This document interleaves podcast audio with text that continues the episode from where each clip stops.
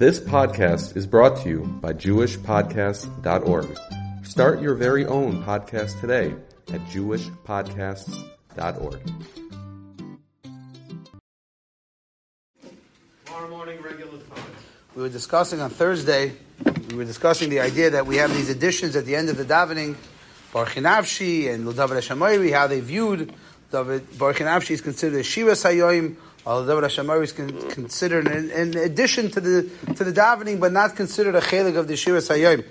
So the question that we were supposed to get to, and this is something that someone asked me, is where do we draw the lines with the, at the end of the davening, there's a lot of things. You have Aleinu, the Yoim, if you daven Nusach Ashkenaz, you have Aleinu, the Yoim, and Ladavid.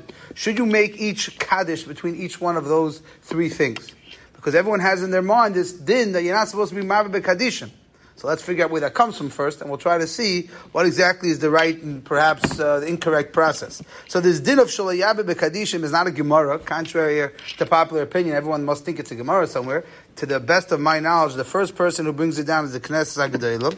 The Knesset HaGedolah was a 17th century Gadol who lived in Turkey. Now it's interesting, he was a great Gadol. He's quoted all the time in later Achroinim. Initially, he was a follower of Shabtai Tzvi just to show you how strong the, the Shabtai Tzvi movement was. You think it was only a bunch of kooks who followed Shabtai Tzvi. No normal person would follow him. No. They write this. Now, this is not me talking. This is not even their story. They write this even in the ArtScroll books. They write this. So I guess they felt it was Kedai. It's not Lashon Hara. They felt it was Kedai to teach young kids about this. But he was, a, originally, he was one of the followers of Shabtai Tzvi. Obviously, over time, he, he, he left the movement. But he was a big follower of Shabtai Tzvi, and that was mamish the time of the movement in the 1600s. So he writes this line, that, that he has the following line. The way the line goes is, Kishem kashetoiv lemayid bebrachas, just like we all know, you're supposed to limit the amount of brachas. You don't just shoot out brachas for no reason. There has to be a reason for a bracha. Toiv lemayid bekadishim. You should also be memayid with a kaddish. Kaddish is also something holy. It's something special. It shouldn't just be shot out. That's the way he said it. That's the way it's quoted by the Mishnah Berurah and by most Achroinim. The Chayei Adam takes even a step further. The Chayei Adam says, "Kishem she'aser laharbois bibrachos, kach aser laharbois bekadishim." So the Chayei Adam says, "Mamish aser." You can't say a kaddish when it's not warranted, when it's not necessary. Now the problem is, as, as a lot of times the issue is, kaddish is usually a kaddish yasam, and it's a very emotional thing. People are saying Kaddish for a family member who died, and they want to get every Kaddish they can get in. Now you have to try to explain to them that you're doing more harm than you're doing good. If Chazal didn't want you saying 52 Kaddishim at the end of davening, then you're not doing any grace aliyas neshama for the person. It's a, it's a sensitive topic. But what exactly are the guidelines for this? So the Mishnah Berurah is a little difficult. The Mishnah Berurah quotes this in Simon Donay. Now the truth is, if you look at all the points can bring this down. This is brought down by everyone after the 16th century. Everyone after the 1600s brings this down. And the Aruch if you take a look, if you have some extra time, read it on your own in Simon Nun Hey, he really goes and he gives a long arichas about this, how terrible it is, how horrible it is. These people that are Marbe Kaddish, it's terrible, it's detrimental. He gives a long mussar shmuz about how bad it is. But it's, it's brought down by all the apoiskim. We all assume that that is the halach. Now, what is considered a riboy?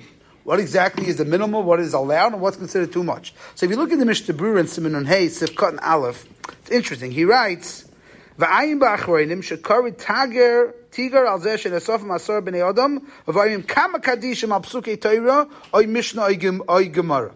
He quotes the statement from the Knesset Agdel, and then he says, by the way, Achroinim complain about people who just gather 10 people together, they learn something, and they say Kaddish.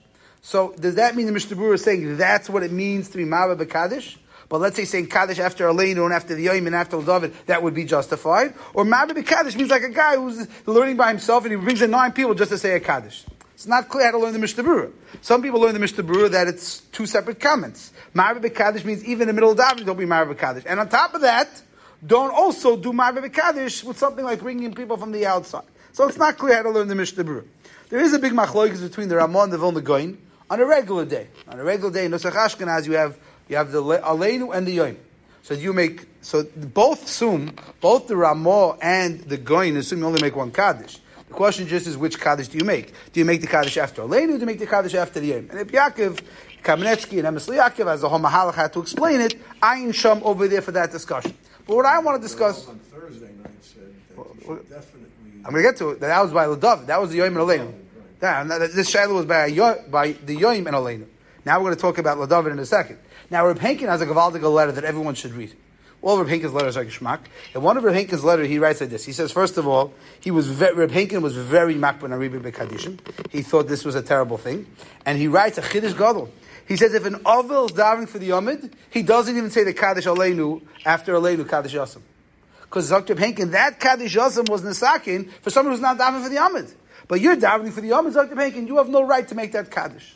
That's widely not accepted to, to my knowledge, but, but that's a yeah, they're very Mamayit Kadishim. but Reb Henkin writes, he thinks that is the practice. And then Reb Henkin takes a step further. Reb Henkin writes, he says, even Kaddish Durabanan he thinks is very problematic. Because the Kaddish Durabanan is really supposed to be Kaddish after learning. Right? We, we say a Kaddish after we learn. But a lot of people, they use the Kaddish Durabanan in the davening. For Karbonas. Says Reb Henkin, how many people learned Karbonas? They daven the Karbonas. So he thinks it's not even correct to say that type of Kaddish Durabanan. And then he writes at the end of the letter, he says you should tell people that have yahrzeit, they think that the only thing they could do on a yahrzeit is say Kaddish. There's so many other things you could do for the neshama, you can give tzedakah, and you can daven, and there's other things you could do besides for just saying Kaddish. So Henkin has a very strong attitude about being by Kaddish. The Lubavitch Rebbe, the past Lubavitch Rebbe in his Sefer, he brings down a Shaila. Someone asked him, is it right like what we do here in Shul? Well, we have a shir, and after the shir we say a Kaddish to Rabbanon. So they asked him, is that considered Marbe Kadishim? So the Lubavitch Rebbe said, no, of course that's the right thing to do. That's the Gemara. The Gemara says you need to make a Kaddish after you learn. So that Kaddish is okay. The place can point out that Kaddish would be a lot better if everyone was actually learning. Not, not a problem in this group, I mean. Sometimes you give a shiur, you have people that are sleeping, they're not paying attention. So is they really considered Limud? So that's why the minig used to be, they end off with Chanan Melchash Oimer. This way everyone learned at least something. Not that everyone understands what, what, what's that one line. That's supposed to be this way we all learn together. But here it's not a problem because we all learn anyways together. But that's something that's why in the Sfardim it's a very big deal. I didn't learn. I didn't realize this until I spent time in the Sfardish uh, shul. They every, every, after every shir they get up and say kaddish. That's part of the program.